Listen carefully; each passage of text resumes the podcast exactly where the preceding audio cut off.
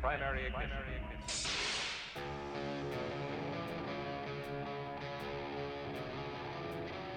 This is the way.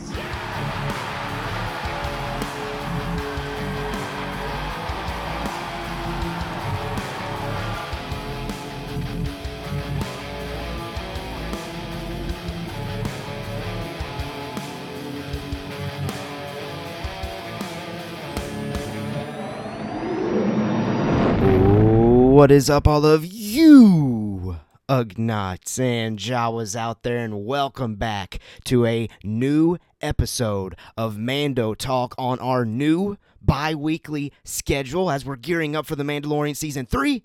But we are soon going to be doing a weekly schedule for each chapter that comes out during that season to do all of our spoiler discussions and all of those great things. So I say all of that right up at the front to make sure you know to hit that subscribe button on whatever podcast platform you are listening on, whether that be YouTube, Apple Podcasts, Spotify, you name it. Wanted to get that plug out there. We are definitely gearing up for Mando 3. And on this episode, we are doing a trailer breakdown. And it's not just going to be me. You notice I said we. DJ Foster, the co host, is back in the co pilot seat. DJ, what's up? How's it going? I am so happy to be here. It has been far too long, my friend, and all of our friends and listeners online and throughout the world and whatever. I don't know where you are. Hello, galaxy. You, you Ugnaughts and Jawas.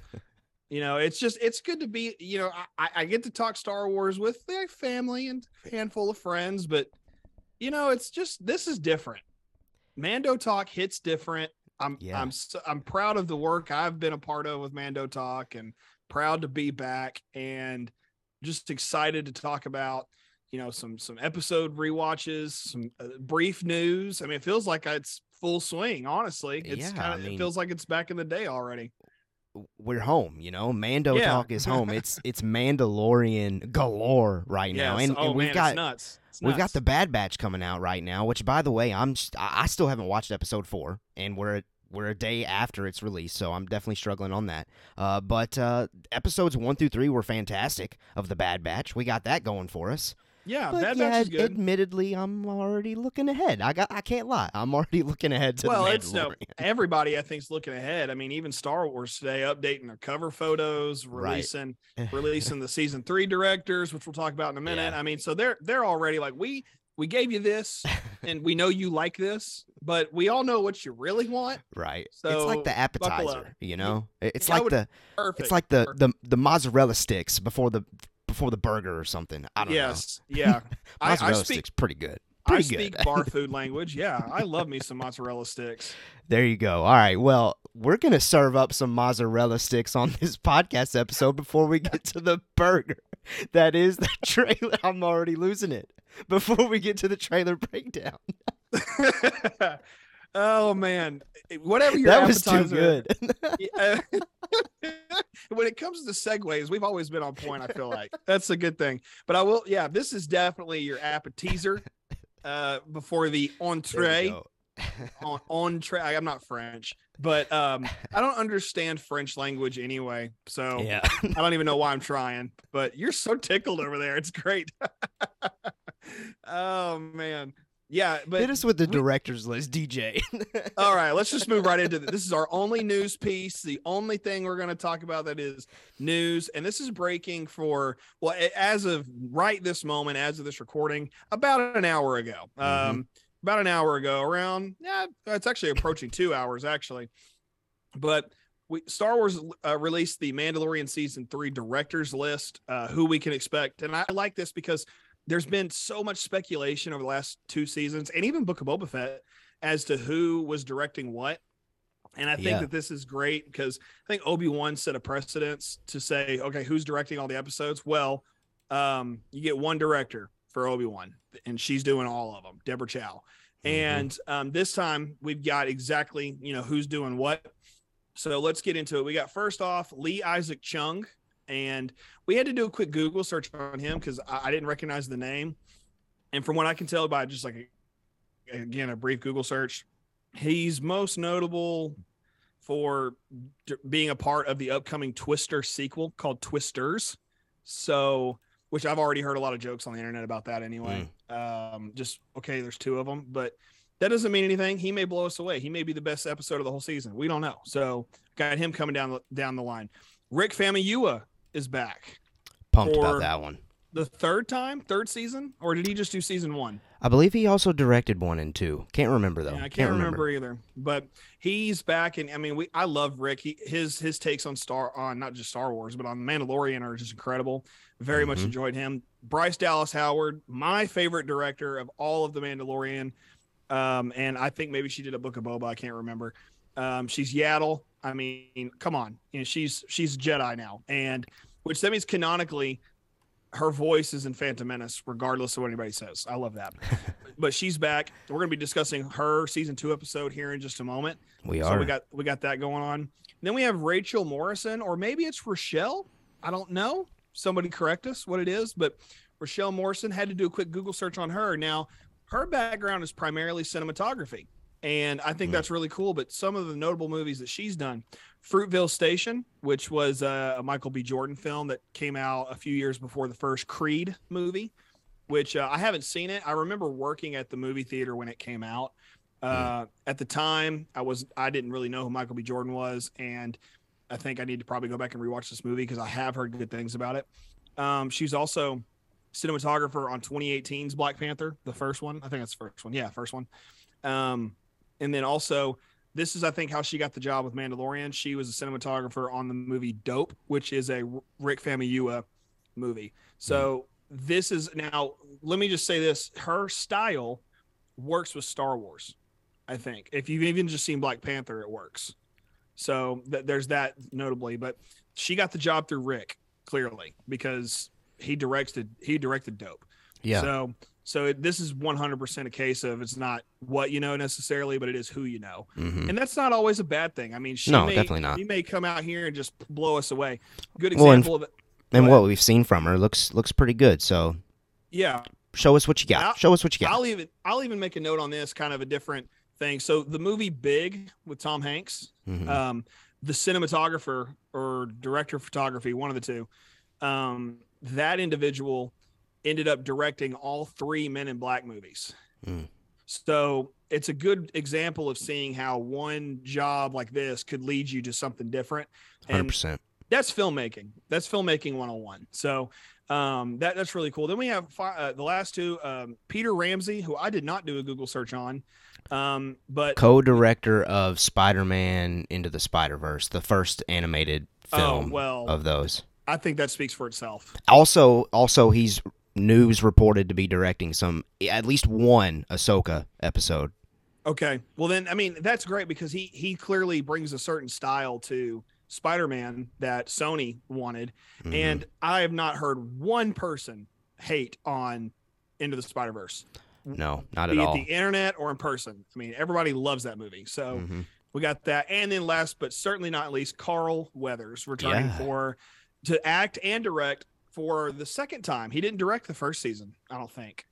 Correct, but he, Yeah. yes, that he and then he did direct see what an episode of season two, the Navarro dir- episode. I think he directed his episode, yeah, Yeah. which I remember thinking that that was it. He was gonna, he was gone at, after Mhm. that. I, I remember thinking, okay, this is it for Greef Karga, and that's it. But um, so he's back. Those are our directors for season three. We got two, four, six of them. I mean, unless um, there's only six episodes, which I don't think there will be. Uh, I I imagine there will be eight because that's what we've traditionally Yeah. received. for sure. So No, I fully expect- probably a couple repeats, maybe. No, definitely. I fully expect eight chapters for season three. I would expect, as far as maybe someone that gets multiple, Bryce Dallas Howard, I would easily say yes for sure. It's- yeah, I would. I too. think, as far as this entire list, her name stands out to me at this point because every episode she touches is golden. I mean, obviously Rick Famuyiwa as well is Yeah. everything he touches with with the Mandalorian's golden. I believe his episode from season one was like the deepest character study of Din Djarin that we got, which has me stoked because that's that's really the big reason why I'm looking forward to season three is because it looks like you know obviously I loved all the big reveals from season two, but I, I Mhm. want kind of that deep character study, that that study of, of Mandalorian culture, and, and just gets it. And yeah, Carl Weathers. I mean, he's the legend. So yeah, those three names obviously are the ones that that really stand out to me, and and those are the three that I would expect if any of them get multiple, it'd be one of those three, if not a few of them. I think I'm on the same boat. I, if there are eight episodes, like we assume, I'm Mhm. betting Rick and Dal- and Bryce Dallas will get uh, the repeats. Yeah, Um, it would be the first time Rick's had a repeat because he did two in season one. He did um, the Jawa episode, and then he also did the um, the the jailbreak episode as well right. in yes. season one. And um, I think those are two polarly different episodes. Eh, They they're still Mandalorian, but you know they're they're so oddly different and specific and all Mhm. kinds of this, you know. And and so I think he'll probably get a repeat because he's already had a repeat. And then if you look at Bryce Dallas, you know she did season two and season one, and then she also did an episode of Book of Boba. So at this point, which was a Mandalorian episode, which was like the Mandalorian episode of Book of Boba. Right. We didn't So see Boba Fett once, I don't think, in that episode. I don't think that. Yeah, I think that was the one where he didn't show up at all. So we've got a, a, a seasoned Mando expert here, Mhm. and I would I would be shocked if she didn't you know go for five here For sure. Um, times out. So that's our list of directors for season three. Um, let us know what y'all think about that. Any other opinions or thoughts? You can direct them at Mando Talk or at Rebel Scum Texan. That is me, and um, we'll just and then we've got Discord. We got all kinds of stuff. So yeah, we got it um, all. be we got it all. Be Links in the description for all yeah, that great be stuff. looking for all that. So to get in on the conversation and comment down below in the video and whatever else. Absolutely. Absolutely. The only other thing I'll add to that is am I slightly bummed to not see Favreau or Filoni directing an episode? Maybe. But that's okay. We've gotten plenty of stuff from them before. And Ahsoka, you know, it, Fa- Filoni's going to get his shot there. Favreau's, like I said, gotten plenty of shots. So I'm Well, excited I mean, to get this, is this new Favreau, list. Is Favreau still the showrunner for Mando? I think so. Yeah, I would be. I mean, I don't doubt so. that he. I don't doubt that he's not. You know, Yeah. I'm pretty sure he is. But I mean, I also have my own like thoughts as to what Favreau and Filoni might be doing behind the scenes at Lucasfilm right now, Hmm, which are not a part of this particular news piece at all. sure. and I'll leave it that way for now. But uh, I, I expect certain things to transpire with them, and Hmm. that might not be why they are on the director's list for this season. But you never know. I mean, John maybe have something coming down the pipe we have no inclination True. about. We know Dave's doing um, Ahsoka Mhm. and getting that you know kind of finalized. So he he's busy. I don't think he's got time for Mando. Yeah. Well, regardless, we'll fill both of their presences on For each sure. of these chapters. They For they've sure. each influenced all of them in in their own way. So there is that one big news piece that kind of dropped that is Mandalorian focused. So definitely we needed to talk about that because I mean, heck, we got to know who the creators are behind season three as we're gearing up for it. Now let's kind of transition into our Mando rewatch that we've been doing. Last episode we did specifically just chapter nine, the premiere of season two. So we we are playing kind of catch up here. We've got three Mandalorian episodes that we're going to run through chapter 10, 11, and 12. Uh, but to keep it kind of concise, I do have uh, some things here that I've got typed out here. We're going to try to keep it as focused because I know we definitely want to get to that trailer breakdown and discuss that in full detail with you and, and make sure we don't overlook any of that stuff. So let's start with season 2, chapter 10, titled The Passenger. So here are some things that I noticed as I was watching this one. And DJ, at any point, just interject. Let me know what you think of each of these bullet points, uh, un- unless you just don't have anything to add to it. Number one, I really get the sense that this chapter is designed to have the viewer recognize key character development points of our two main characters, Din Djarin and Grogu. For Din, this episode reminds the audience of his willingness to help people and species once you kind of tug at his heartstrings a little bit. Din Djarin had a personal motivation to help Cobb Vanth in Chapter 9 as far as getting Boba Fett's armor from him, but he really had no reason to help Frog Lady out once the Razor Crest kind of suffered some damage. So, other than that, you know, it was just, like I said, deep character study as far as, you know, just getting to see inside the heart a little bit of Din Djarin. You just got to tug at his heartstrings a little bit. He'll kind of respond. Uh, it was once Din listened to Frog Lady, he felt sympathy and started to act on his desire to help others. I hope that this is a character detail that carries over into season three, as I believe it's such a valuable lesson to be shared throughout Star Wars. Uh, that you know we should help people, we should help people that are in need, and I like that being portrayed here with Din Djarin. So there's Din Djarin's takeaways from this chapter. DJ, anything you want to add to that before I point out Grogu's? Personally, I wasn't looking at characters things as much as I was kind of focusing on just the visuals and the mm. things that I was reminded of about what it made me excited about that episode and when it first came out. Yeah. Um, the, the ice spiders was a big detail, obviously. Um, the you know we the Razor Crest rundown gets its soundbite from this episode. yes, so, it does. You know, it's that. Yeah, it's one of those um things for me that I just was really kind of digging into. It's like, oh, this was it was cool to see X-wings, you know, and it was cool like because I don't we saw X-wings in season one, but they didn't like do what they did here, and that that was it was different. It kind of was more fun. It was better, however you want to say it. But yeah, um, I think for this episode, just it reminded me a lot of things, and it was kind of funny. I uh, I don't work too far away from where uh, my parents live, and my mom keeps my daughter during the day, so m- me and my wife can go to work. And um, so about four o'clock is kind of when I usually wrap up my day. And uh, I was just turn turn on the episode, just kind of you know, quick little rewatch. And Grogu kind of waddles over to Mando at one point to give him a hug, and he picks him up. And I was like, uh-huh. "All right, pause. I'm gonna go see my kid real quick." So I left. yes. I yeah. left. It was I, it was the first time I've watched The Mandalorian and was like, "Got Man. it," and left to go see my daughter for like a half second, and, and then came right back. That's something that I've noticed too. You know, now that that we've had our own son, um, rewatching these episodes, like it that's does. another reason why I'm super excited for season three. Yeah. Is because I now get to view it through that lens of mm-hmm. Din Djarin really is treating Grogu like his child. Yeah. yeah I can't wait for that experience. It's it's going to be quite the emotional journey, I'm sure, for me personally, for sure. Yeah. So beyond all that, you know, I, I appreciated just kind of the heartstring tugs, like you mentioned. Yeah. beyond that, you know, that those are my those are big things for me and the passenger. Okay. All right. Well, just real quickly, as far as the passenger go- goes, for Grogu, we see that his curiosity and personality is going to begin to shine, and Din is going to have his hands full with him. Uh, he's eating frog eggs, eating spiders, back talking Mando a little bit, all of these different things. Uh, it's only in due time that he begins talking and really expressing how he feels. Will it be season three? Was the question that I had. Are we actually going to hear Grogu speak? Based off the trailer that we've now gotten, I don't think we're there yet still. What do you think? For him speaking? Yeah. Man, uh, you know, finale. I don't, I don't know. I don't Maybe. know because, like, if he says anything, it's got to be like notable and like something mm-hmm. that like if his first words or something like "This is the way." Oh no, that would be corny, wouldn't it? I mean, well, would it? I mean, I don't know. It, it would uh, depend on how it plays. it, and it, maybe if it's not that, he might say his own name, yeah. or I don't think he'll say something like "May the Force be with you." You Din, know, but Dad, uh, Dad, Din, Mando, you know, hmm.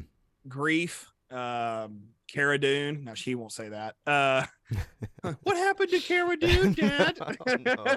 Oh, no. uh, no, that won't happen. But um, yeah, I don't know if I think he'll speak or not. Um, yeah. I will. I do. Uh, you said Grogu, and I was immediately reminded of the egg controversy that was this episode. Right. I know. I mean, I know. It, I think now I'm looking. I'm actually on Wikipedia because I went over here to see who directed all these episodes, mm-hmm. and um, because I, I didn't couldn't remember if if Rick Famuyiwa did. He he did direct one in season two, uh, okay. chapter 15. But um, I, am sitting here looking at it and just laughing because all I can figure is it was the middle of the pandemic and we had nothing better to talk about. like what else was going on in 2022? boom or 2020 boom here's some egg controversy. And yeah. it's ridiculous but yeah back to the back to the main road here. No i don't think he'll talk. Yeah.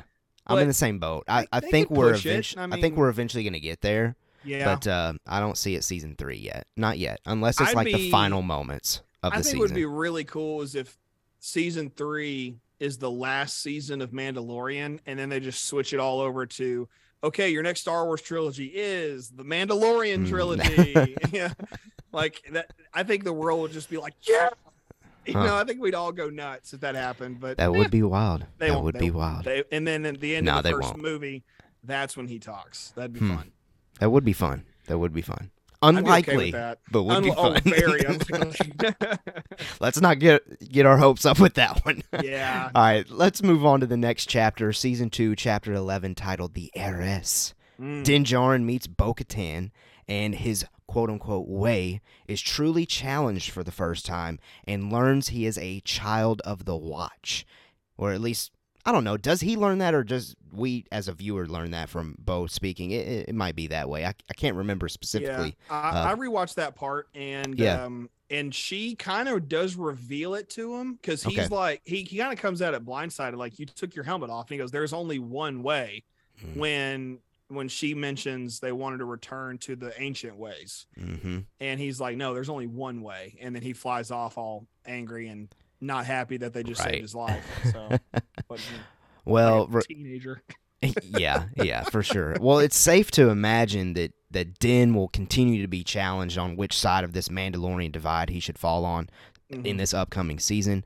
Should he choose the adapted lifestyle led by Bo, or should he stay loyal to the Death Watch, a group that raised him and taught him everything he knows? Of course, that's the internal struggle that he's going to have to deal with. Bo reveals her intentions of retaking Mandalore, and it is clear this is a continued goal of hers in the upcoming season. We know this based off of trailers alone. Another important reveal in this episode is the fact that Bo is the one who eventually leads Din Djarin to Ahsoka. Clearly, Bo and Ahsoka's relationship, at the minimum, is still a working relationship. It's still at least intact. So I would love to see them reunite either in Mando 3 or at least the Ahsoka series. I'm not sure if it would happen in the Ahsoka series with the two characters currently having two completely different motives. Ahsoka's worried about Thrawn and Ezra, and Bo is worried about Mhm. taking over Mandalore and things like that. So I don't know how Bo could play into an Ahsoka show, but I could, I guess, if they want to keep doing this Mandoverse thing, I could still see Ahsoka playing into Mando 3, but I would still love to see them live action portrayals meet each other or come face to face. Yeah, I mean, it, the live action portrayals certainly do need to meet at some point. I think that it would give a great symmetry to what's already there from Clone Wars season seven and Mhm.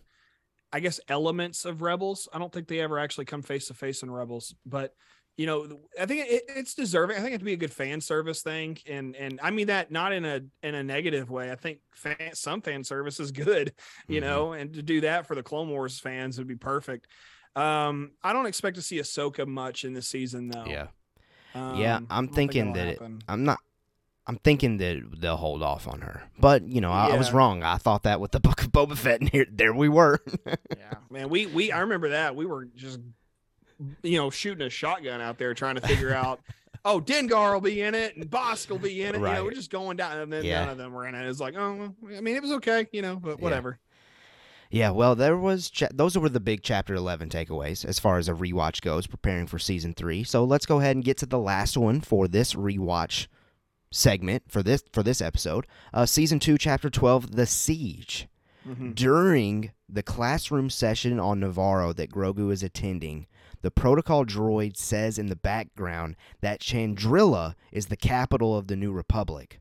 By Yeah. the time we get to The Force Awakens, Hosnian Prime is now the capital. So my question is, what happened? Will that be explored in The Mandalorian season 3? And after I, you know, did that, I did some further research and learned that it is actually answered in a novel that the New Republic moves around based on who the political leader is at the time. So Interesting. with Chandrila being, you know, the location, I'm assuming that it's Chancellor Mon Mothma or, or whatever. But then Yeah. by the time we get to the sequel trilogy, it's someone different, and that's why it's now on Hosnian Prime. But that easily could be explored, uh, and I'm assuming, and that. Mm, I'll, you know, I'll save I'll save my thoughts on that when we get to the trailer breakdown because there's something in the trailer that you know that Mhm. heavily teases this idea of where the capital of Yeah. the New Republic is at the moment.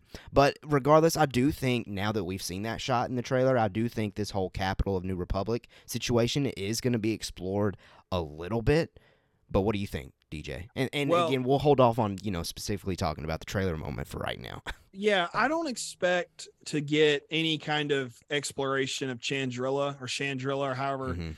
I guess it depends on if you're British or not how you say it. Because I know in Andor, Chan, Chan, whatever. they say Chandrila. Chandrila. It's something very like British sounding, and I'm a little rednecks ish, so I can't like. You know, really?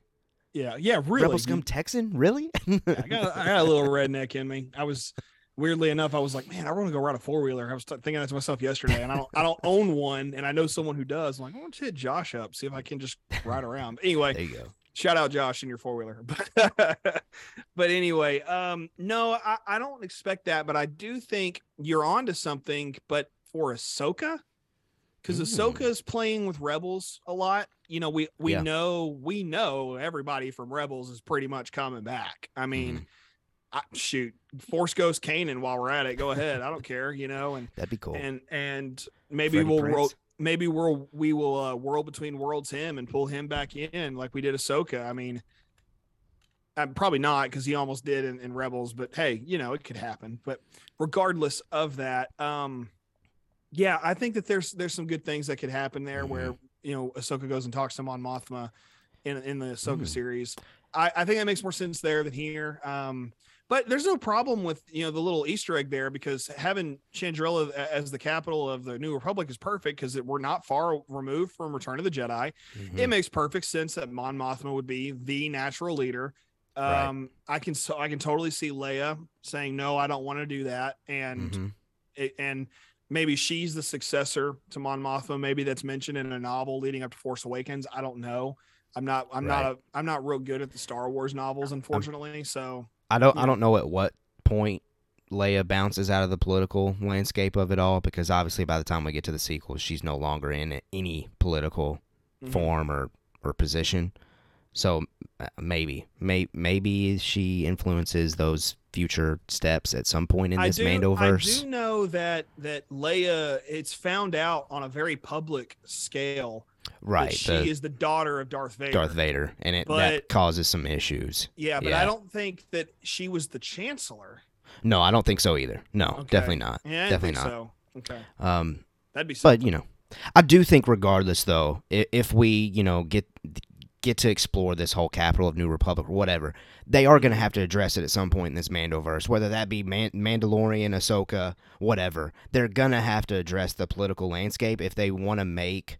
Just like the Clone Wars animated series did for the prequel trilogy, if they want to make the political landscape of the sequel trilogy play better, I think Yeah. they'll they'll explore it a little bit in this Mandoverse. I I think that they've already done that to some degree. If you look Yeah. at season one, I was I really this is something I picked up in um, the rewatch of uh, the Passenger, but you have in season one they try to you know spring someone from jail, but in the process, a New Republic you know person dies. And um, and that's you know killed by whoever I can't remember saw the girl with the knife I can't remember her name, but um, then you fast forward to season two and we have the chase scene. Right before the chase scene happens with the x-wings and the razor crest Mhm. they're like didn't you we have we have Right, footage yeah. of you on this you know in this this ship that's a jail that's floating in space. Did was that you? And then he's gone you know? And then at the end of the episode he's like we'll let you slide since you put three others in, in prison and um and it's kind of like there's this ongoing thing that happens to Mando where he keeps having this run in because of the thing he did in season one. It's kind of like in Star Wars, the original trilogy, the underlying plot is Han and Jabba. Mhm. So like it's like in Mandalorian, the underlying plot is he did this thing one time and it keeps following him, even Right. though he lost his ship, got a new ship in Book of Boba, and you know they're still kind of after him. And Mhm. there no doubt that'll play into this this next season. I've got thoughts on some of that think too. So, so Yeah. that's my political landscape for Mandalorian. A little drawn Sure. out to to say, but that's what I think the political landscape looks like here and now for season three. Yeah, I I definitely agree agree that uh, we got some things going on with that for sure. well, continuing on here, fin- finishing out chapter twelve. The squad in this episode of Dinjarin, Greef Karga, and Cara Dune and the Mythrol stumble upon signs of what many in the fan base, including me, obviously, believe to be the early creation of Snoke. Another important thing of note is the two workers in this room attempting to destroy any evidence of what they were working on before being killed. Uh, there was something on the screen. I, I tried, I played it over over and over and over and over again before they just shoot it and then they get killed. There was something on the screen, but I couldn't make out what it was. Um, that was the important thing to note. If The Mandalorian season three is leaning more into the Mandalorian culture and that brewing battle between the two sides of Mandalore. I'm not sure we will get further expansion on this whole Snoke thing in this upcoming season. It is maybe starting to feel like that could turn into the Ahsoka stuff I think it's going to become more clear very early on in The Mandalorian season three, though, as far as are we exploring this here or are we exploring it elsewhere? At the end of this episode, we see Captain Carson make his pitch to Cara Dune that he's noticing something going on, but the core worlds don't see it, and he could use her help. I'm still very convinced that this was the setup for Rangers of the New Republic, but now that that series doesn't seem likely at all, I could easily see those New Republic plot points integrated into this season three.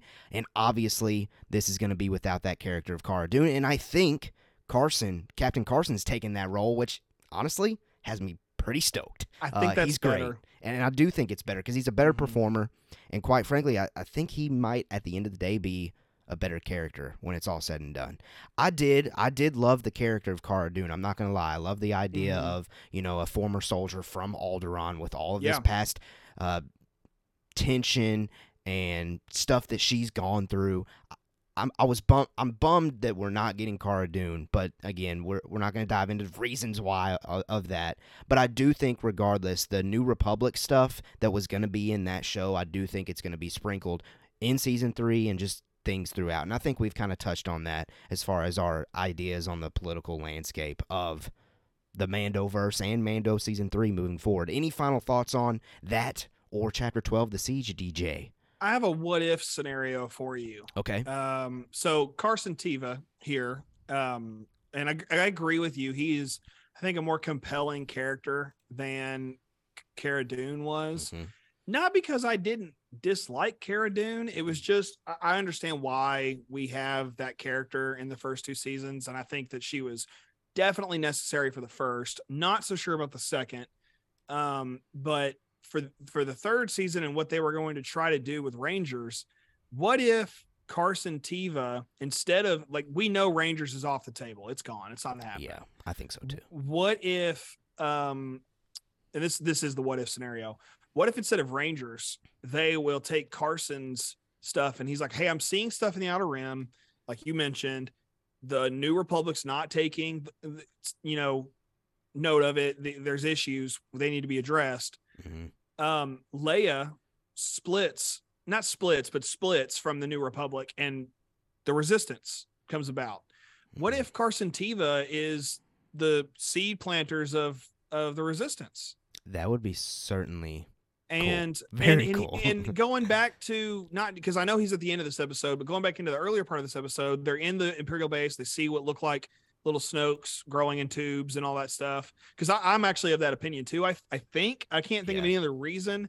Uh, Bad Batch season one really helps me feel like that's what they're doing Mhm. there. So you know I think that that's part of it, but they they mentioned something and again i'm on wikipedia and that it right flat out says they discovered that the base is being used as a laboratory um, to conduct experiments with the child's blood which they say has a quote m a high m count which can. Only mean midichlorians Right. so if the dark side could manipulate the midichlorians to create life Snoke.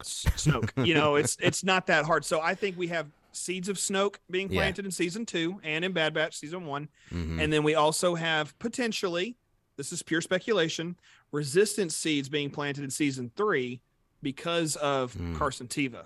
Mhm.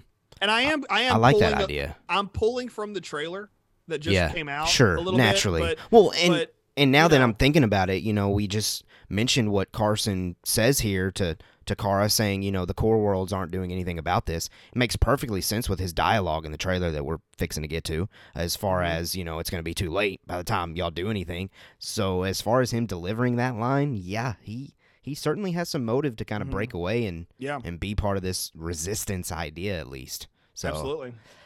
I love that. But let's get into the trailer. All right, let's let's kind of walk through the uh, trailer frame by frame. Um, I got some takeaways, of course. I got some some things to discuss to kind of lead this discussion. But we're gonna just you know have it open. See where this conversation goes. Maybe we just get into the minute details. Maybe we start speculating for season three. Who knows? We'll see what happens. But regardless, I think we're ready. DJ, are you ready to run through this trailer? I am currently Yeah. Finding the trailer on YouTube. Okay, that is because I- smart. and I because I'm a scrub and pull up in the first place. Um, let me. I don't want to. I want to go to the official Star Wars Twitter or not Twitter, YouTube because Uh huh. I want to respect the Sure. uh, Give them the view. The views. Okay, and wow, that was really loud in my ear hole. Okay, uh, that did not. It killed me just then. I'm not gonna lie. Okay, um, Well- yeah, I'm I'm ready. Okay. Well, we kickstart the trailer on a rocky terrain focused on the silhouettes of many Mandalorians, followed up by a close up shot of them kind of pounding their chests and looking at one another. It's almost like Din Djarin is either giving them a monologue, kind of like as a lesson, or they're hyping up for battle. I'm not really sure which one's going on there. What do you think on that take, DJ? I think that this is um so quick plug, okay. Uh over I'm Rebel Scum Text on Reddit as well. Mm. I took the two Mandalorian trailers and put them into what I believe is chronological order. Although I did fudge a couple spots, um, and we'll talk we'll talk about those spots here in a little bit. But I think that this uh, happens later on, after he um, is saddled up with R four or R five D four, I see. Yeah. and I think that he goes to find the Mandalorian cohort, Mm-hmm. and I think that this is him finding the cohort Mm-hmm. and um the whole chest pounding thing which i did involuntarily the first time i watched this trailer they did it and i just went like that and i was like i'm such a dork but um and it was in the middle of the cowboys game too so i was just kind of like what is going on um which that was a whole adventure in and of itself too but um i really think that this is just him discovering them and the shot where they do that is in response to something he or the armorer says You know, I just got an idea too. You know, Uh-oh. what if th- them pounding their chest is in response to Din Djarin saying, "Look, I got this dark saber. Show me Mm. respect." And they pound their chest in response Yeah. to it. It's almost like a bending of the knee kind of situation of Mhm. you're our leader. Let's kiss do the, this. Kiss the ring. Yeah. yeah, yeah, yeah. I could see that. I could see that. Which here we are. I'm super nerdy. I tried to zoom in on the poster they released for season three, and I don't see the dark saber on his. I on did. His waist. I did that too, and it's not there. I think that they just. What's going ca- on? I don't think he carries it all the time. Really? Well, I mean, he cut his leg open with it in Book of Boba, True. so But, like you he, know, he may not feel comfortable wielding it yet, and yeah. he can't just flaunt. I don't think he should flaunt it because he doesn't fully understand the power that comes with even Right. having it in his possession. Right. I mean, Darth Maul once owned that thing. Okay, let's just Mhm. take that into consideration for a second. So Very true. I don't think that he wants to flaunt the power, you know? Mhm. Oh, definitely Um, not. That's not I- Din Djarin for sure. Yeah. So I think that he doesn't have it. He's just kind of like got a little special place for it on his Yeah. N1 and he just kind of leaves it there. Or Well- maybe it's maybe it's inside R5D4 and he'll shoot it out of Shoot it out. like That would be so R2D2. cool. That'd be so great. That'd be awesome. Um, well, now that I'm thinking about it, I kind of really like that whole dark saber idea. As far as them pounding their chest, that would be so That cool. That would be cool. Would be I would cool. get so yeah. many chills, like man. if he's just like and they're all just like yeah, it's like that'd be that'd be pretty dope. Yeah. This is the way. Yeah, This that would be way. fantastic. Well, while these shots are shown, Din Djarin begins his monologue that I just alluded to by saying, Our people are scattered like stars in the galaxy. Din then asks, What are we? What do we stand for? As we get the familiar shot of Din Djarin emerging from a cave surrounded by those fellow Mandalorians. So, yet again, it looks like at least they are going to begin to be brothers in arms and, and going up against something so he's gained their respect in some way. Uh, I don't know if they have a if he has a past with these Mandalorians or if they are just new people that he's just immediately kind of gained favor of. I guess. Yeah, the bright colors on this armor really remind me of Sabine. Hmm And so I could potentially see maybe Sabine's kind of got her own little clan going on. Man, there's so many so, So- many like groups that we could that we could potentially see with yeah. this. It's I don't want to speculate too crazy on that because I just Yeah. it's just a thought. Like just because they're colorful doesn't mean they're with Sabine. right? Yeah, you no, and, and I don't I don't think it's likely because I think they will hold off for Sabine until Ahsoka for sure. So I don't Really? If what I just said is true. Okay, I got you. I got you. Yeah, yeah, yeah. yeah. All right. Well, continuing on here, then we got Din and Grogu are traveling in Din's newly acquired N1 by Lightspeed, and when we cut to Grogu chilling in the N1, Din says the quote: "Being a Mandalorian is not just learning about how to fight.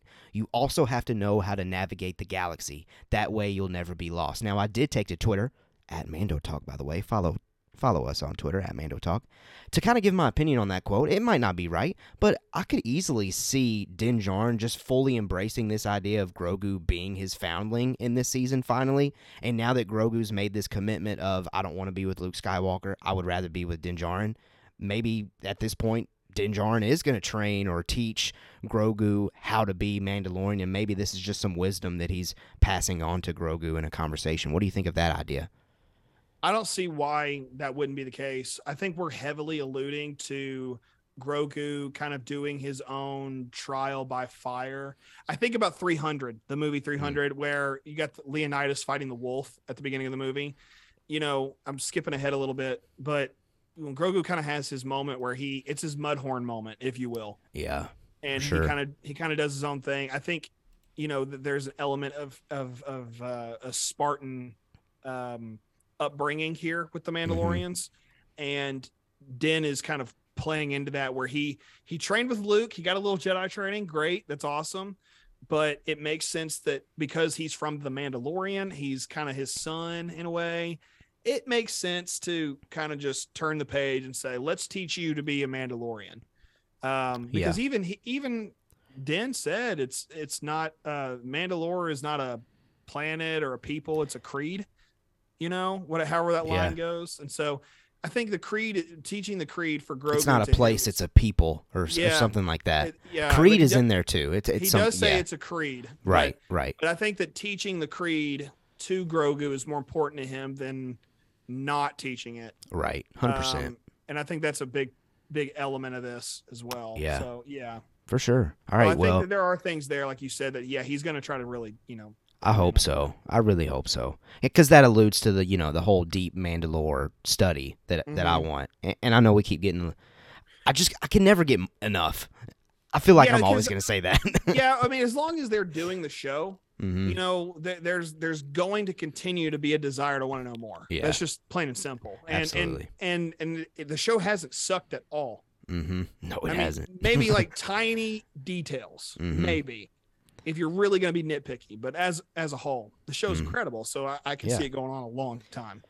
Definitely. Well, next up in the trailer, Din Djarin arrives on an even better looking Navarro, greeted by a Kowakian monkey lizard and Greef Karga.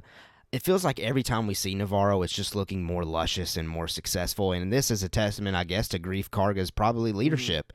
Uh, what is he? Yeah. What's the technical title for him now? I can't remember because they drop it in, in the Mandalorian season two. Because I Car, you know, Car is the marshal and he's the I don't know. Nope. I'm blanking on it right now. Don't ask me why this is what came to mind because I could not tell you. But the the term queen regent comes to mind, and that's wrong That makes sense. he's clearly not a queen. right. He's the Um, king regent. He's the king regent. I, I think he's just like a governor or something, you know, something Yeah. like that. But um, yeah, I don't know. I couldn't tell you. Well, he's looking great, and the red robes or whatever he's got going on, he's all fancy. He just came out of like a fancy di- dinner meeting or something. Yeah. He, he looks incredible. Carl you- Weathers can continue to be this character as Yeah. long as he wants. I want to point out that in the background before they kind of like clasp hands, that Yeah. um, R5D4 is in the background, Okay. and um, I think that this he's already with Den when he gets Mhm. to Navarro, hmm unless it's a different R5 droid, which put it could be, but Yeah. he's just in the background, not too far behind Grogu and Den. So it makes sense to me that he would um this would be post the Tatooine moments. Oh, for sure. I, I agree on that. And Yeah. I think I'll talk a little bit more about that when we get to the Peli Motto moment. We are given a look at the armorer as Din says, I'm going to Mandalore so that I may be forgiven for my transgression. Something that, again, we've already heard, we've already seen. During this quote, Grogu looks up at Din and we see a new shot of the destroyed capital of Mandalore Sundari. I can't wait. I can't wait to see I'm this thing I'm more in excited to return to Sundari. I It's really am. Fantastic. Because it's been it's been so long in canon Mm-hmm. I mean, other than seeing it getting blown up in in the Book of Boba Fett. right, but like that that took place. like I want to spend time yeah. there. You know, Yeah, I, I I want to. I want to see the remains. I want to see what Mandalore's like well, right even now. like even like looking at it, just this image, you got like greenery growing up around. yeah, I noticed that. Yeah, and it's it makes sense like if you light a match if you do a Mhm. controlled burn on a field you light that match it kills and and, and replenishes it's like when Mhm. you see a forest fire after some years go down the road you know the ground and the trees that begin to grow are very healthy Yep. so fire is not always a bad thing and now obviously a whole civilization was nearly wiped out that's a different story but yeah. the fact that mandalore is becoming this lush you mhm, know thing is is really kind of cool Yeah, even if it is in the midst of great tragedy it's neat to see it it's kind of like WALL-E in a way yeah. And well, and I think that's th- that's kind of the end game of this show now. Is I think by the end of you know maybe even the final shot of the Mandalorian series is a lush, successful, thriving Mandalore planet led by whether that be Bo, Din, Sabine, who knows? Uh, there's no telling. Um, well, I was just adding to the list. you know. yeah i don't think I definitely don't think it'll be her either, but um, Grogu. I, I really think it's i do think it's going to be din yeah, really genuinely and that's because of the book of boba fett episodes like there was stuff in there with Mm-hmm. him in the armor that i was like you are going to become the mandalorian you know Mm. like he is like the mandalorian and he it's just like from the ashes rises the phoenix type thing you Sure. know you know that would be what pretty cool. i think that's the end game if you will for Mhm. din Djarin. Yeah, I then we can so, have too. clan then we can have clan Djarin. That would be great, fantastic. that's All not been said in canon has it No, not that that's I know what of. that's what him and Grogu would be, right? They're Yeah. not Clan Mudhorn. They'd be Clan No. Djarin yeah, because of Rebels, right? definitely. I think so. Well, that's Well- all. That, that's it on that. That's all, folks. Continuing on here. R5 appears to be potentially gearing up for flight as Peli Motto sends a Din off the planet of Tatooine with a familiar "May the Force be with you." Followed by "This is the way." This is the way. Yes, we do Like get a "This is the like way." immediately. It's it's awesome. Yeah, I think Grogu during those moments is looking at those fireworks being shot off in the sky with curiosity in those moments, and then we are unclear as far as when or where they're witnessing these fireworks, and that's when Din drops that famous line of "This is the way." I then, think that then Grogu punches him into into hyperspace. That was pretty cool. I think that this is uh, over the top of Mos Eisley. That's what I was thinking too. But I just paused it on Grogu looking out of the window cockpit. Uh huh. He's wearing the chainmail Beskar. I saw that too. Yeah. I just that's the first time I've noticed it. yeah. That is really it's cool like detail. the it's like the mithril from Lord of the Rings. it, it that's hundred percent what it is. Hundred percent what it is. Grogu is Frodo. Confirmed. yeah. Well, you know something that I'm really interested in is what's because I believe it's Tatooine too, where those fireworks are going off. What are they celebrating? Is it Boba Fett threw a great dinner or something? Like what, You what's know, going I, on? I really thought that this could be a a Boba Fett cameo moment Mm-hmm. somewhere in this episode. It'd be cool. Um, we've already seen Tim Morrison come back for for Obi Wan, and I don't see why he wouldn't want to put the Boba Fett armor back on. He loves being Boba Fett. Like, yeah, he does. oh my gosh, it's like an addiction. It's like it's so funny how much he loves being Boba Fett. Mhm. So I would love to see him here. Uh, why fireworks are going off? I- I mean, I, I couldn't even begin to tell unless it picks up right after the book of Boba Fett ends. Right. And, and see, that was okay. So that's a theory of Yeah. mine, I guess, that I was alluding to earlier. Is Mhm. I could easily see the premiere being on Tatooine and that kind of being the the bridging of the gap, if you will, regarding the Book of Boba Fett and this season That would be to to clarify maybe the viewers that that are confused on okay, how's Grogu back with Din Djarin? The last I saw him, he bounced with Luke Skywalker. Maybe and there are plenty of people who didn't watch Book of Boba. yeah. Even though there's Mandalorian stuff in it, they still didn't watch Book of Boba. You Right. know, so they're Right. gonna miss a huge piece of the story. And it makes sense. Yeah, you're right. It makes sense to start there. and that's what I'm that's why I'm think that's what I'm thinking at the moment. And maybe maybe at some point in that episode we get caught up to Din Djarin's final moments in the Book of Boba Fett where they're taking off in hyperspace.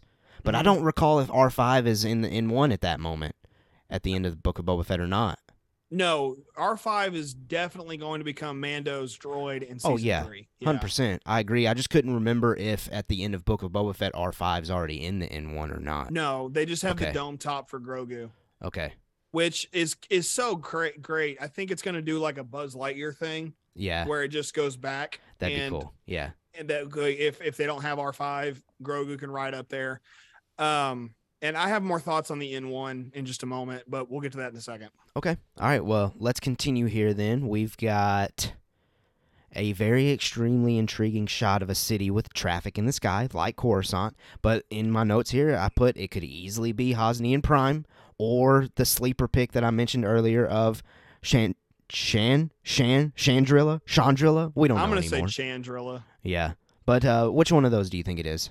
I am one thousand percent banking on Coruscant here. Are Um, you okay? I am because the architecture and the the skyline and all of that, they don't put something like that in Star Wars trailers unless they want you to think it's Coruscant. Mm-hmm. Um, not only that, in this shot where it's just the the highway and the the below street and all that, there's a building just to the right that that looks to me to be similar in structure to Padme's apartment in episodes two and three. I think I noticed that too. So I'm not saying it's that. Um, it, it probably isn't. Um, but it to me, I think that this has to be Coruscant, and I don't know why they would put a shot like this in here if it wasn't. Yeah. I do also want to point out that the main building structure here looks very similar to MI six in uh, the James Bond movies. I just Mhm. thought, oh, that looks like where they blew it up in um, Skyfall. I think it was Skyfall. So um, it look it just looks like that to me. I thought it was fun. Yeah, I, So yeah, I'm, I'm going Coruscant. I'm leaning toward Coruscant for sure.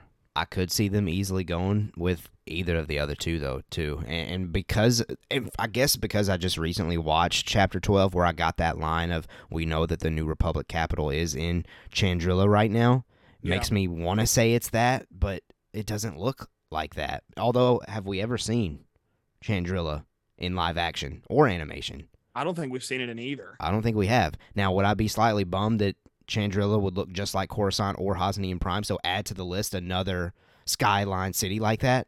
Maybe I'd be a little bummed. You know, it's kind of Yeah. similar to you know Jakku compared to Tatooine. You know, Mhm. but um, we'll Yeah. see. We'll see. I, I think all three of those are a possibility, but Coruscant's most likely. If it's not Coruscant, it's okay if it's Hosnian Prime because Oh yeah, it gives us a thorough way straight to Force Awakens. definitely. And we all know that this is still Disney's property. hmm Those are Disney Star Wars movies.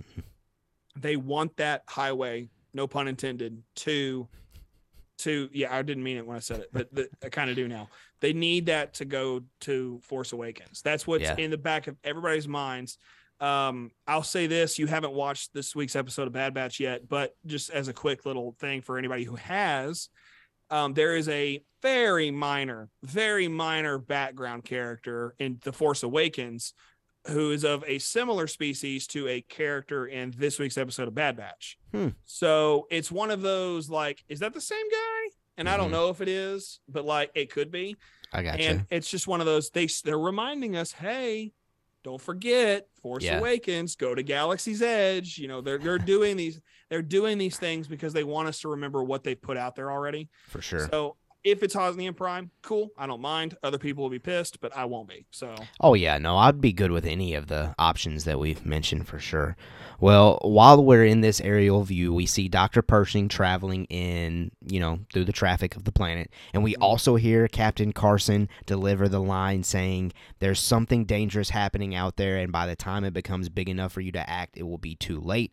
Before cutting to the character actually delivering this line to someone, and what I'm currently thinking is he might be delivering that line to some higher up in the New Republic because again, we mentioned it and this is why we're doing the Mando rewatch series. He says a line very similar to that in to Kara saying the core worlds aren't noticing what's going on on out here and he's trying to report that back to whoever this higher up is. I don't know who that higher up is. I know I wish it was Mon Mothma, but I don't think it's going to be. Well, I, I will say it's Mon Mothma or somebody similar to her. At Uh-huh. least like maybe a new character. It makes a little more sense for it to be a new character. For sure. Yeah. Um, but I like that we've got, you know, him him in this moment. We've kind of already talked about it. Um, but he's got the Republic slash Rebellion patch on his shoulder. He has a Rancor patch on his chest, which I don't know why he'd have a Rancor patch unless he like in Clone Wars. I know that there was a reference to one of the clone battalions being called the Rancor Battalion. Maybe maybe there's a Republic slash Resistance um, uh, name for like Rancor Battalion or Rancor Squad. And he just like you know he's the commander of that because he doesn't he's not in a pilot uniform. You know he's looking like Poe Dameron in Last Jedi right here. Yeah. Like, and so I think that He he's is, kind of yeah. he's taking on this role that's more than just some X-wing, you know, cop. You know, I think it's more he's something different now, and Yeah. they I think that they're going to show, or at least explain the switch of what what that is. So there's Mhm. a lot happening here, and I'm not trying to like dig in too deeply. I mean, most of this is just like is is just based on prior knowledge. Right. Yeah. Um, but so that's what I think with here. I will say this though, he looks great. I think. oh that, yeah, uh, he looks Paul- Paul- fantastic. it's Paul Sung. Is it what's is it? I don't know how to say it. What, It's I don't know what Paul. is- Paul Yeah. Sung Lee. Is that what it is? Something like that. Something like that. Something Which he- like that. Which he follows me on Twitter for some reason, Nice, man. which is Hey. just weird. I remember getting that. Ask him to come on the show. Yeah, I'm sure. I'm sure he will. hey man, what's with the Rancor patch? We'll have to wait and see. Um, yeah, I uh, I- think it's cool, but I think you know if you look at him in season two Mhm. versus now, he's slimmed up a little bit. He looks a little healthier. Like not that he looked bad to be- begin with. I think he actually looks better without a pilot's helmet on. Mhm. Like I think he just looks like just a character I want to like. I want his action figure. I didn't Yeah. want his action figure before, but I do now. For Right. some reason, I don't know why. I just do. Well, you mentioning that as far as him slimming down a little bit, we all know that, you know, Mark Hamill, Carrie Fisher, Harrison Ford, they all had to get in shape again to come back Mhm. for the sequel trilogy. That's just unfortunately how Hollywood works. They want you to look the best you possibly can. Well, the Star Um, it's the Star Wars diet is what I right, call it. right. Yeah. Him looking great like that again is another indicator to me that his character is about to come become really important. Yeah, I'd agree. really, really important. Uh, he's put in the work clearly, like you said, looks great. I expect to see some significant runtime for him and his character in this season for sure. I I also think going back to the trailer now instead of looking forward to his character development, I think Mhm. that this we're meant to think he's talking to Din Djarin here. oh yeah, because it yeah it cuts straight to It- Din Djarin's helmet, but- but, he's on a completely different location, which we'll yeah, talk he's about in next. he's in Mandalore. Yeah, Right. I mean one thousand, and he's got water on him. yeah, You know, he doesn't. Even, uh, uh, uh, Carson Teva doesn't even look wet. no, definitely You not. he's indoors somewhere. That Yeah. that it's probably this capital city that we yeah, that we've I been looking it- at. I would think it'd be something like that. Yeah. For sure. Well, we we just mentioned mentioned it. We get to Din Djarin in Bo's throne room. Uh, we're assuming it's on Mandalore. I guess it's still possible that it's somewhere else, but that just seems likely Yeah, that that's where it would be. I don't think it would be somewhere else. We see what looks like the path to the mines of Mandalore, where Din needs to go to be forgiven for his transgressions, obviously. While on this path, Din comes across an old Mandalorian helmet. Now, I don't believe, I believe this is just a helmet that's been down there, but I do find it very significant that the immediate cut afterward goes straight to Grogu, where that helmet almost kind of fits his head perfectly. Is it possible for Din Djarin to kind of refurbish this thing? Maybe. Maybe. I think it's possible Well, for, it's- for Grogu to end up getting one one dome of his own. I think he. I think Grogu has earned that. I, I think it's a detriment to the character of Grogu to not see his face. Uh huh. Um, but I, I do think that the size of Din Djarin's hand Mm-hmm. with holding that helmet, it seems like it would have been a child's For helmet. sure. Yeah. And we saw in season one children wearing some sort of helmet. It wasn't like a Mandalorian helmet, but it was a helmet. Mhm. And then we also know when was the last time you took your helmet off? Someone saw your face and goes, "Oh, it's about those kids' age," you know. And and this makes sense that Grogu, yeah, he's fifty, but he's a baby. You know, Mhm. maybe he has this incredibly significant transformation going forward. And Den's like, "You get a helmet now, dude. Like, Yeah. here you go." And I think this is cool. this would be the perfect time for that. Yeah, absolutely. Well, in this shot cut we that we get Grogu in, suddenly we're back in the Jedi Temple. It's Order 66, where we see Jedi lining up to protect Grogu from a door being burned down by either blaster, flamethrower, or, of course, lightsaber. It's a lightsaber. Is it a lightsaber? You uh, think yeah. so? it has to be. You think? Yeah, one reason why. Why's that? Phantom Menace. Qui Gon. The giant war. It does look just like that. Yeah. If it's not that, I don't. I mean, it could be a clone. Obviously, it could Yeah. be something else. I know it can be, Yeah. but it well, makes the most sense for this to be Anakin leading the charge. hmm And how ridiculous would it be to see Hayden Christensen in The Mandalorian? I mean, I would go nuts. I think I would actually start screaming. I think so. I yeah, I would too. Um, I, I'm just struggling because the shot that we get of Grogu in Order 66 in the Book of Boba Fett, it seems like it happens after the shot that we see in this trailer. yeah, Because I the clones so have already broke through the door at that point. Yeah, they have, but Which, I mean, Where would be- would Anakin have just bounced for some reason? Oh, it, it's th- here's these This Jedi. Y'all got them. this doesn't have to be in the same spot as where Grogu is in the previous shot, though. Sure, there are less Jedi in the shot in the Book of Boba Fett, from what I've noticed. So maybe some of them have been offed. I thought there were four in Book of Boba Fett, but I could. There may have been. I can't remember. But. Anakin, you know, he's obviously all over the temple, slaying younglings and whatever else. And yeah, and and uh, fake be- slaying Riva. Sure, Reva. What is it again? I can't remember. It is Riva. It is Riva. Yeah, it took us a while to remember that one. I remember It that. did, and I'm like- forgetting again. I need to rewatch Kenobi. I do too. Rewatch. um, I think like so. For example, if it is Anakin, there could be like a um a Jedi off to the side, just kind of ready to ambush, Mhm. and th- that distracts him, and then the Jedi like remove Grogu. Yeah, You know, it could Man. be it could it could be a very simple sequence like that, but like it's astronomically important to Revenge of the Sith and sure. and Mandalorian, which I at, this is the first time I've ever actually considered that Grogu was actually in the temple. Like I, I don't think I've ever actually processed that until now. Hmm. Like he was there. Interesting. Like I've seen Yeah. memes and I've thought I've talked about it, but I don't think I've ever processed it until this moment. Yeah. Well, I mean, I'm still now to the point where my question, biggest question with this Order 66 flashback is not necessarily who tries to kill Grogu or who comes at him or anything like that. It's who saves him. I mean, I think that's the biggest question with this flashback overall. It's not who's. It's my question's not who's coming through the door or anything like that. It's who's gonna take this guy and get What- him away from what all if, of like, this. What if like they throw Ray Park a bone and they're just like, you can be like a human Jedi and you can be responsible for getting That'd be Grogu. cool. I'd be I mean, I doubt it, but it'd be really neat if that's what happens. Yeah, maybe for maybe sure. it's like Kit Fisto's side chick or something. I Yeah. don't know. I can't believe I'm saying this, but I think it's most likely that it's a clone trooper with a flamethrower. And you you may be right. I mean, you, you very easily could be onto something. The only reason I don't think it's not wait, the reason I don't think it's a um flamethrower is that it's coming straight down the middle.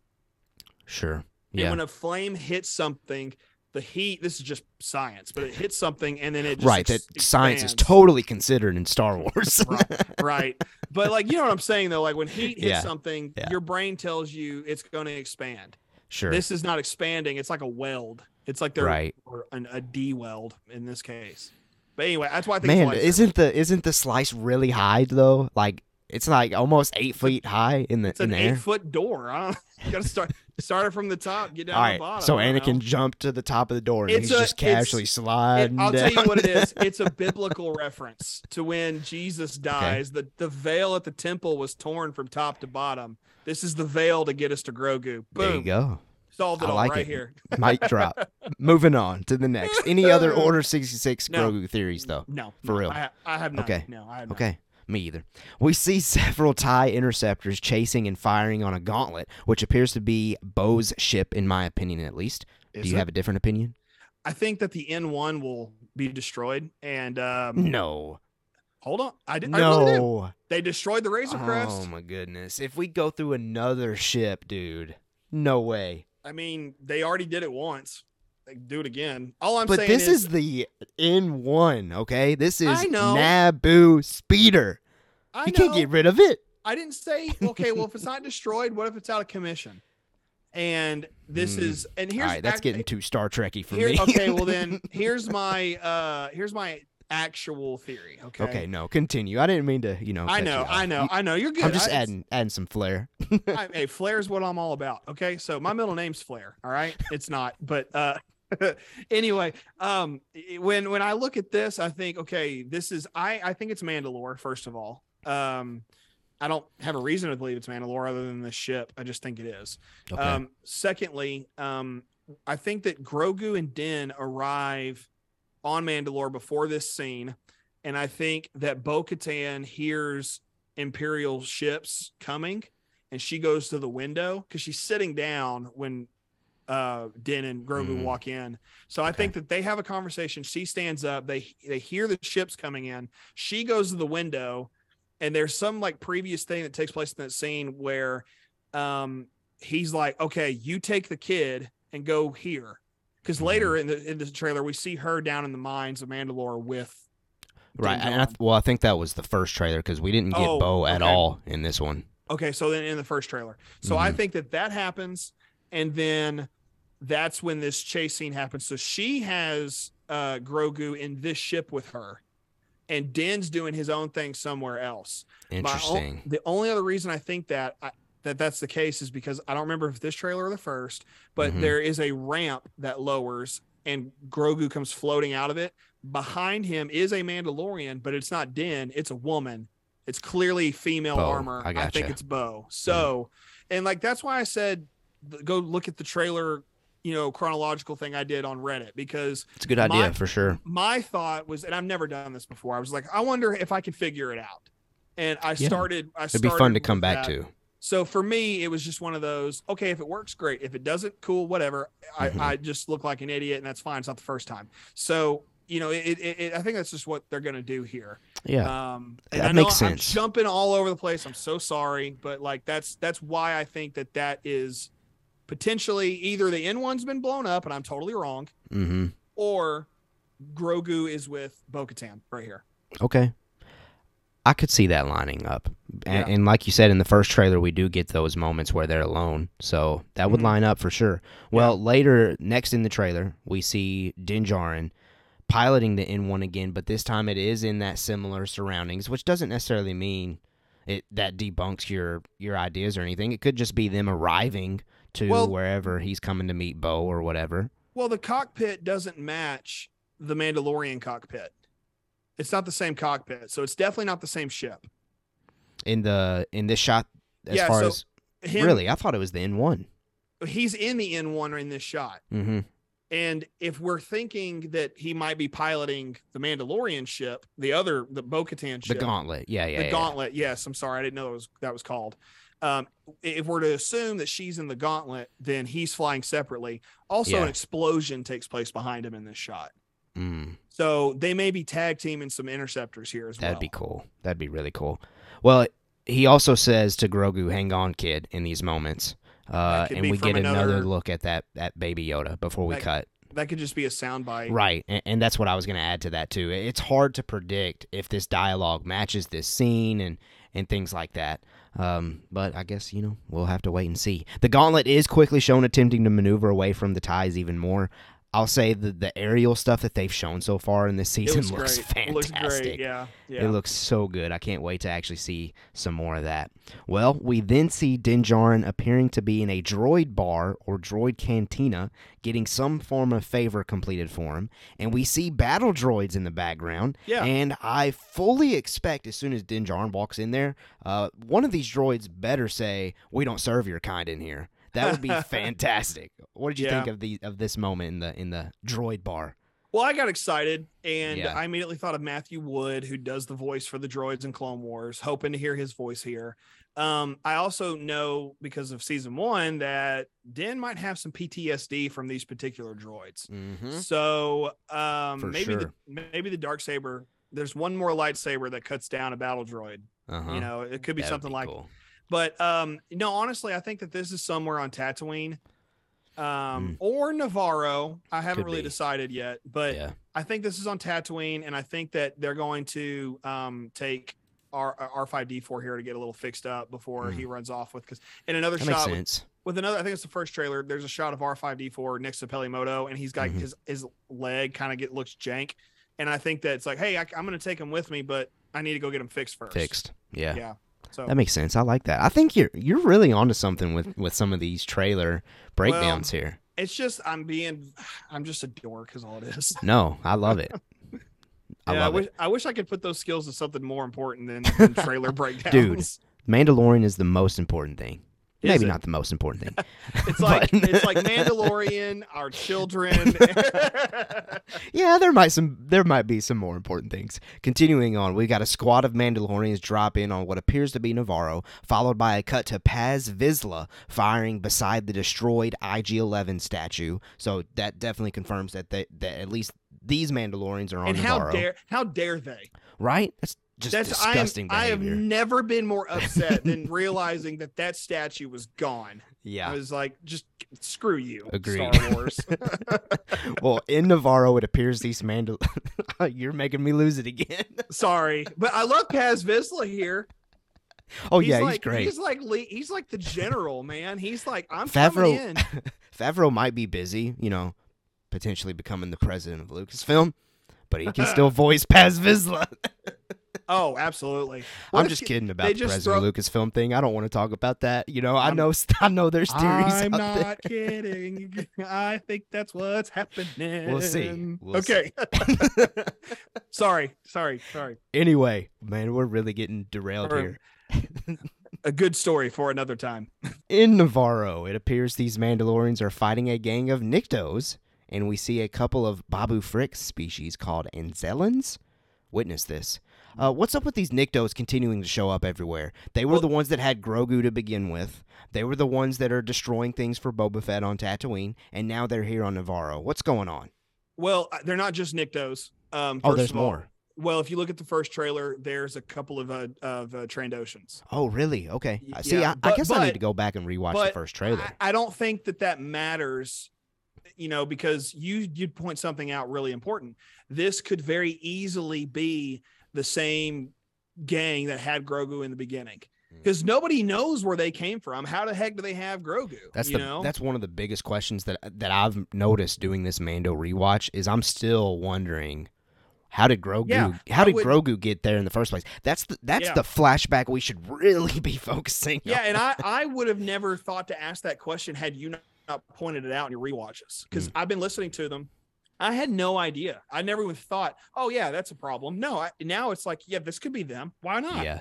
That'd be cool. They're they're trying to, you know, get get them it'd again be or something. it'd be the perfect like way to do a quote unquote filler episode. yeah. Well, full circle moment for sure. Absolutely.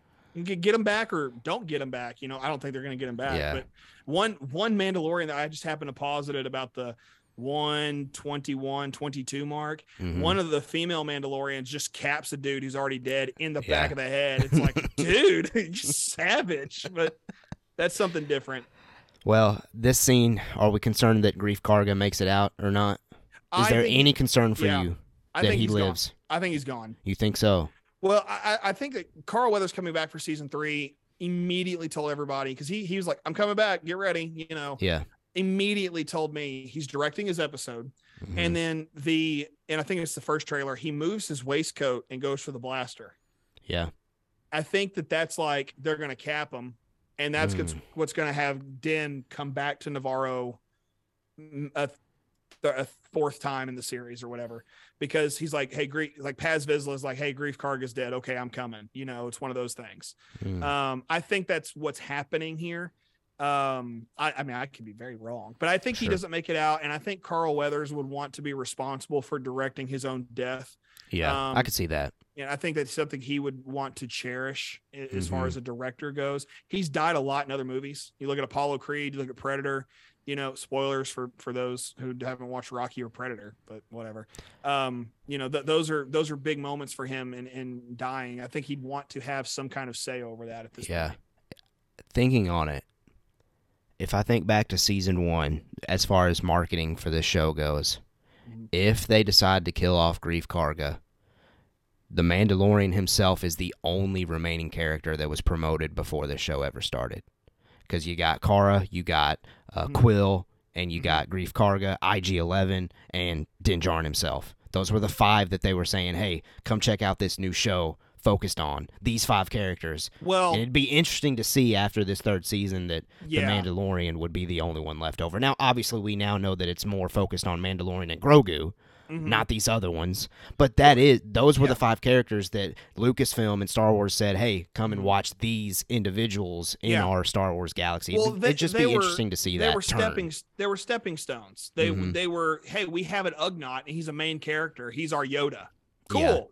You know Yeah. we've got a boba fett but he's not boba fett we've got Mhm. a woman with a giant gun awesome you know we've got freaking apollo creed heck Mhm. yes you had me at apollo creed Yeah, and and boba fett that's not boba fett like i was Mhm. there you know but he's Yeah. gone we don't have to worry about relying on these things which is for sure. which is what george lucas did with the prequels hmm I mean, if we're being honest, he said, "Here's young Obi Wan, here's young Anakin, here's Luke and Leia's mom."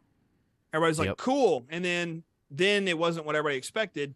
That's their problem. Okay, it worked out fine, you know. So it, it's what we're we're doing it not in reverse. We're doing it the way things ought to be done. It's like if Mhm. you're going to weed things out and take away certain things, this is a good way to do it. And it's the way Star Wars should probably do it hmm you know, I think I think it's a good way to do it. So if this is where he meets his end, I mean, I love Greef Karga. He's a great character, Yeah, but we, I mean, gosh, Carl Weathers is a household name. yeah, he is. You know, he he's got to. He, they need to you know chip away at the budget a little Mhm. bit, and he's the he the first one to go. I'm just Hmm. being honest. As far as an emotional reaction, Carl Weathers' Greef Karga would have to be the character to go in this season of all Yeah. the other ones He'd be like seen. he'd be like our Han Solo, Obi Wan, yeah, Qui Gon. You know, that's what it would be. I guess we'll we'll see. It's I'll, like I'll be. it's like poetry. It rhymes. yes, it does. Yes, it does. I'll be a little conflicted if that happens, but I'm sure, I'm sure the storytelling will will probably play out in the appropriate ways if that happens. Well, we get our final moment here in the trailer where Grogu emerges from a cave, maybe the Mines of Mandalore cave. That's what it kind of looks like, at least. And force pushes some giant species that I'm personally unfamiliar with as Din delivers yet again another "This is the way," which I did admittedly as far as just as far as trailer production goes. For some reason, I felt weird that there were two "This is the way" deliveries. But regardless, what did you think of of this moment with Grogu using the force push very aggressively? Well, the first, uh, let me address the "This is the ways" really quick. The first one was just a off the cuff. Hey, I say this all Mhm. the time. The second Sure. one, the second one was "This is the way," like Mhm. very different. Oh and yeah, I, and I think that that has something to do with what he's just done or is doing in this trailer.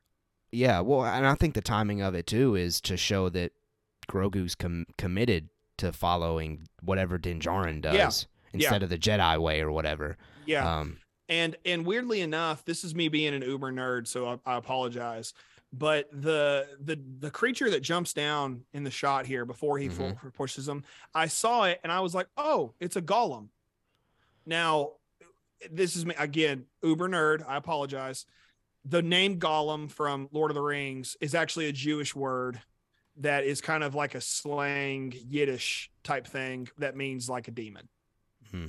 And so Gollum, if you say it as it's intended in like the I think I think it's Yiddish, um, that's that's where you get the that Tolkien took from. So I looked at this and was like, oh, he's fighting a demon. Like it's just what it is. He's very gangly, very and of course Lord of the Rings coming into play. He's very, you know, you know, Gollum esque minus the fur and the hair, but uh, he's Gollum if Gollum ever took steroids, is, is kind of how I look at it. And he's just super creepy looking. I love that on YouTube you can like play videos back at like certain speeds. yeah.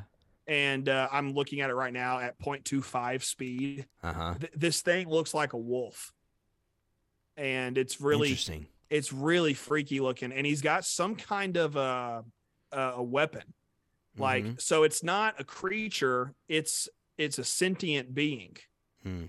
um because no there are no creatures you know non there are no non-sentient creatures in star wars that use tools you know they're Yeah. all they're all a humanoid-esque you know mindset and so Mhm. this is not a creature he's fighting it's like an individual so it's gonna be like his like cave moment, like Empire Yeah. Strikes Back. You know, is what I'm thinking. Ooh. So anyway, all That'd that to be cool. say, I also think that if if he's going to if his signet is going to be revealed to him, this is that signet. Where Mhm. Din Djarin's is the Mudhorn, this is Grogu's. Yeah, I I think you're onto something with that for sure. Yeah. Yeah, I like the the visual aspect of all of that too, and I do think too it played for me as far as Grogu pushing in those moments. Like, yes, he looks the same, but somehow suddenly Grogu looks so much older and wiser in this As moment. As soon as he comes out of the cave. Yeah. Forced, yeah. it's so wild, so wild to me how how that has suddenly happened. We're we're witnessing our our baby grow up, and Which is uh, good. It's great. He needs to. yeah, it's we're I, I can't wait. I I really just I can't wait for this season and I can't wait to talk about it and all spoilery goodness each and every single week. We do have one thing that I wanted to discuss. Um, I put out on Twitter, and I always like to do this. I put out on Twitter for anyone to reply with any thoughts if you would like to be on the podcast. We did have someone reply to us that wanted to be on the show, so I definitely wanted to read their thoughts. I just simply asked, What did you think of the trailer? What are your theories? What are your burning questions? And then I said I was going to discuss anyone that wanted to reply, and we did get an entry from at Yay Mine FTIS. I don't know how to say all of that in one fluid thing there. Um, Gabby is the is the username at least. Um, the trailer was pretty neat. I love Din's monologue at the beginning. It feels like he's talking to Grogu, but also to his fellow brothers, accepting the leadership role. Maybe question mark. I like that he still wants to honor his beliefs. I was a bit worried they depict his sect in a more villainous way, because in my opinion, they are way more interesting as a survivor faction that honors the traditions. Also, I hope there's lots more of the armorer. I couldn't help myself and drew a lot of my theories for her in this thread. So, Gabby, this user has a thread that's like a seven, it looks like seven tweets. Uh, thread that that that user took the time to throw out on Twitter. So again, I'll say at y a mine M I N E F T I S. If you want to go check out that thread, go check out that thread. But regardless, I will say this: the armor, we need more of her. Mhm. I 1000% agree with that. I know we got some of it in the Book of Boba Fett, but we need more armor in the Mandalorian. Um, and I think it looks like we're going to get that. What do you think of that? Oh, there's no way that we don't get more of her. Uh, It, Mhm. I think that Din Djarin needs to be caught in between Bo Katan and her Mm. because Mandalore is is okay. And if you look at the way the culture has been set forth in in our world, Yeah. we want to see more women in in charge in in our shows like these. And so using the armor and Bo Katan as these two um elders, I'll say, eh, for for the Mandalorians makes a lot of sense. And you have the Death Watch, you know, stuff, and you have the the you know um uh, Bo-Katan departing from Death Watch when Maul took over in Clone Wars. So Mhm. there's an interesting split here that's been there since you know the Clone Wars. Is we're looking at um you know probably 25 years or so 30 years since that's happened in canon so it, it makes sense that we would need more armor and and i think den needs to be put between a rock and a hard place as a mandalorian to really see that because he, he's kind of like our anakin skywalker in a way where he's been put between the council and palpatine Mm. and who is who in the mandalorians is up for debate but I think that the armorer and Bo-Katan they, they need to fight at some point, and that would be freaking dope. That would be And- so epic. Um, and, and for anybody to say that it wouldn't, I'm just like, are you freaking serious? Like, it's Bo-Katan first of all, and the armorer kicks some tail Yeah. in in season one.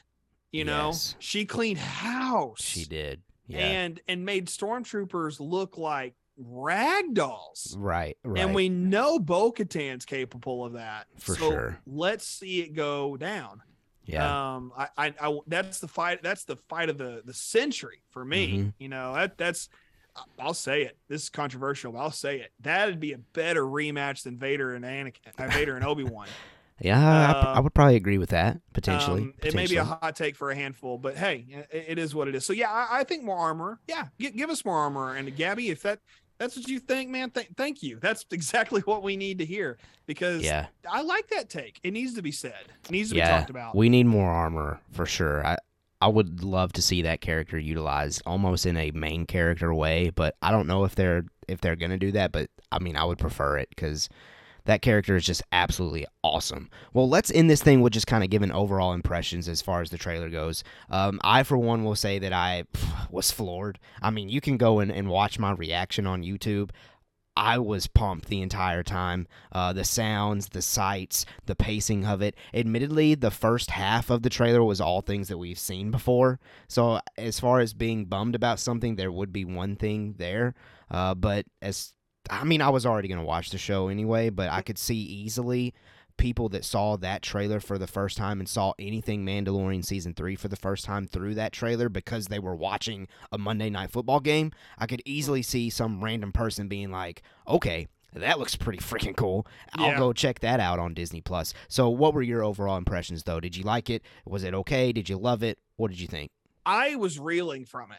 I Yeah. mean, I, I it- I got one of those Govee light displays that can go behind your TV for Christmas with the Yeah. LED lights yeah, that to projects. play on that? Oh, dude, uh, it was incredible. So I'm watching the game, and uh, God bless my wife. She's my daughter's first birthday is next weekend, and so we're getting ready for the party. Man, so that's she- crazy. I know it's so fast. So Which means it was like the end of Book of Boba Fett. she was born during uh, the Book of Boba Fett.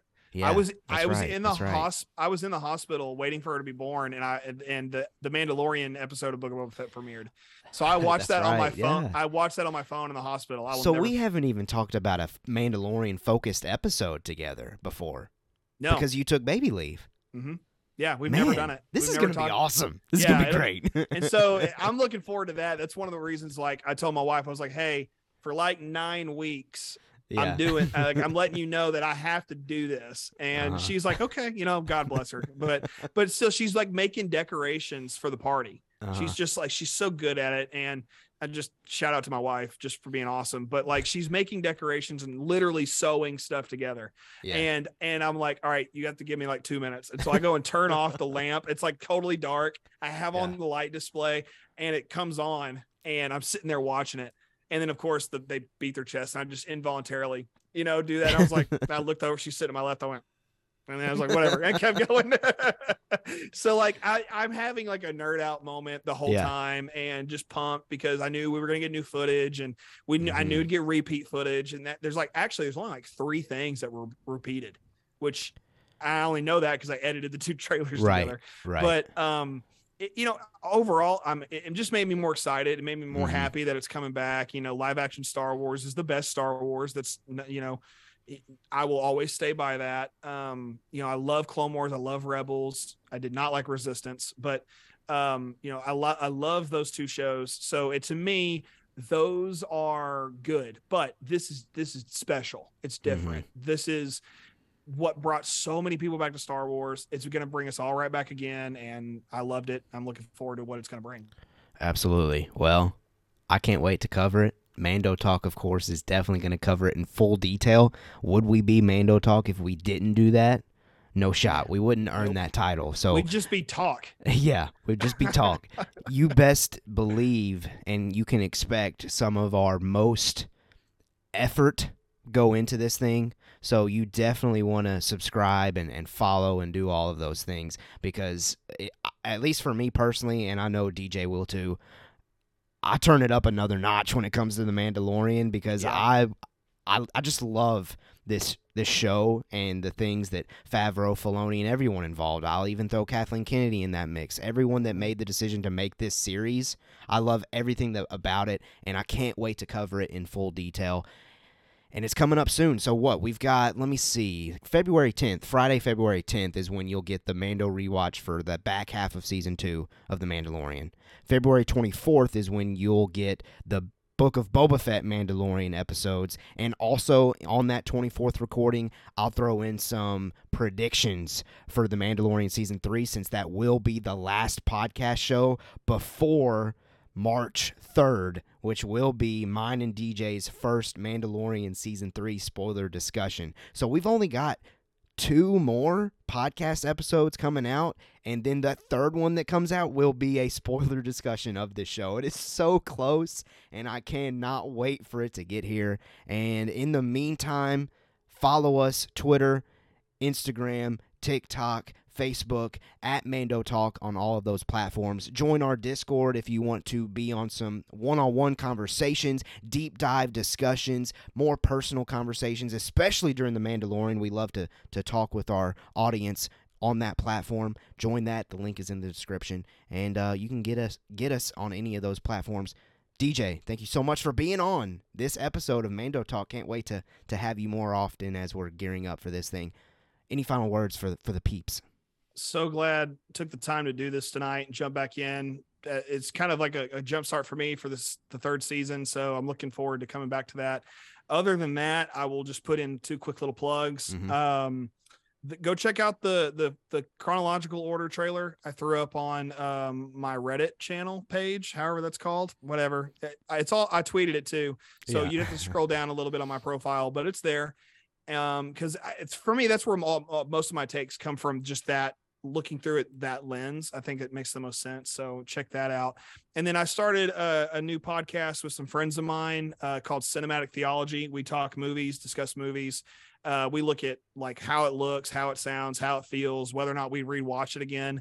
But the theological element is we sprinkle in some Bible and uh, we talk a little bit of biblical stuff there to see Yeah. if there's you know story notes that have a biblical theme. That's you know that's my belief in um, in life. And so it was fun to put that in a podcast form, and we're really enjoying it. Our most recent episode was on Tom Hanks's Big, which is why I referenced it earlier.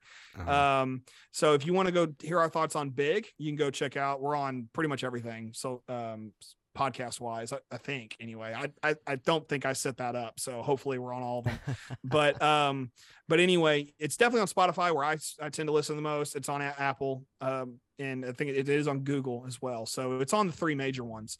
Um, and then the next episode we have coming out is going to be on Glass Onion. Um, that's a good one. and so a good one. that's the first time I've actually said that out loud for the internet to hear. So if you're want to check out my thoughts on Glass Onion, first of all, I loved I loved it, but go check out the rest of it because I got my friends John and Parker who did incredible on that. So um go listen to that and when it when it comes out not this week but i think next week next Mhm. weekend is when we we're going to aim to release that so and then Man. we'll take then we'll take a break and do some valentine's day movie yeah but whatever Nice. we'll have some fun with that i'm sure but Man. um you go check out cinematic theology we have a facebook page and group and uh yeah that's it Well, I'll say I'm sure there's people listening to this podcast that have great opinions on Rian Johnson films, so definitely go check out that Glass Onion oh podcast dude, episode coming out soon.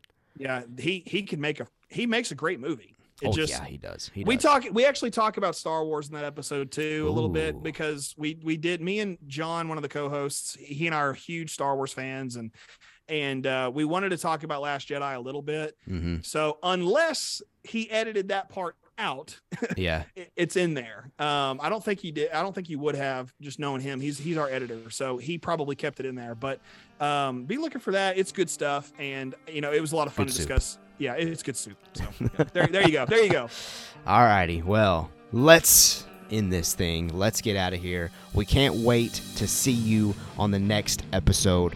We'll hit that Mando rewatch. We'll talk about anything else that's relevant for The Mandalorian Season 3 as it's coming super, super soon. And can't wait for that. And until next time, as always, we have spoken.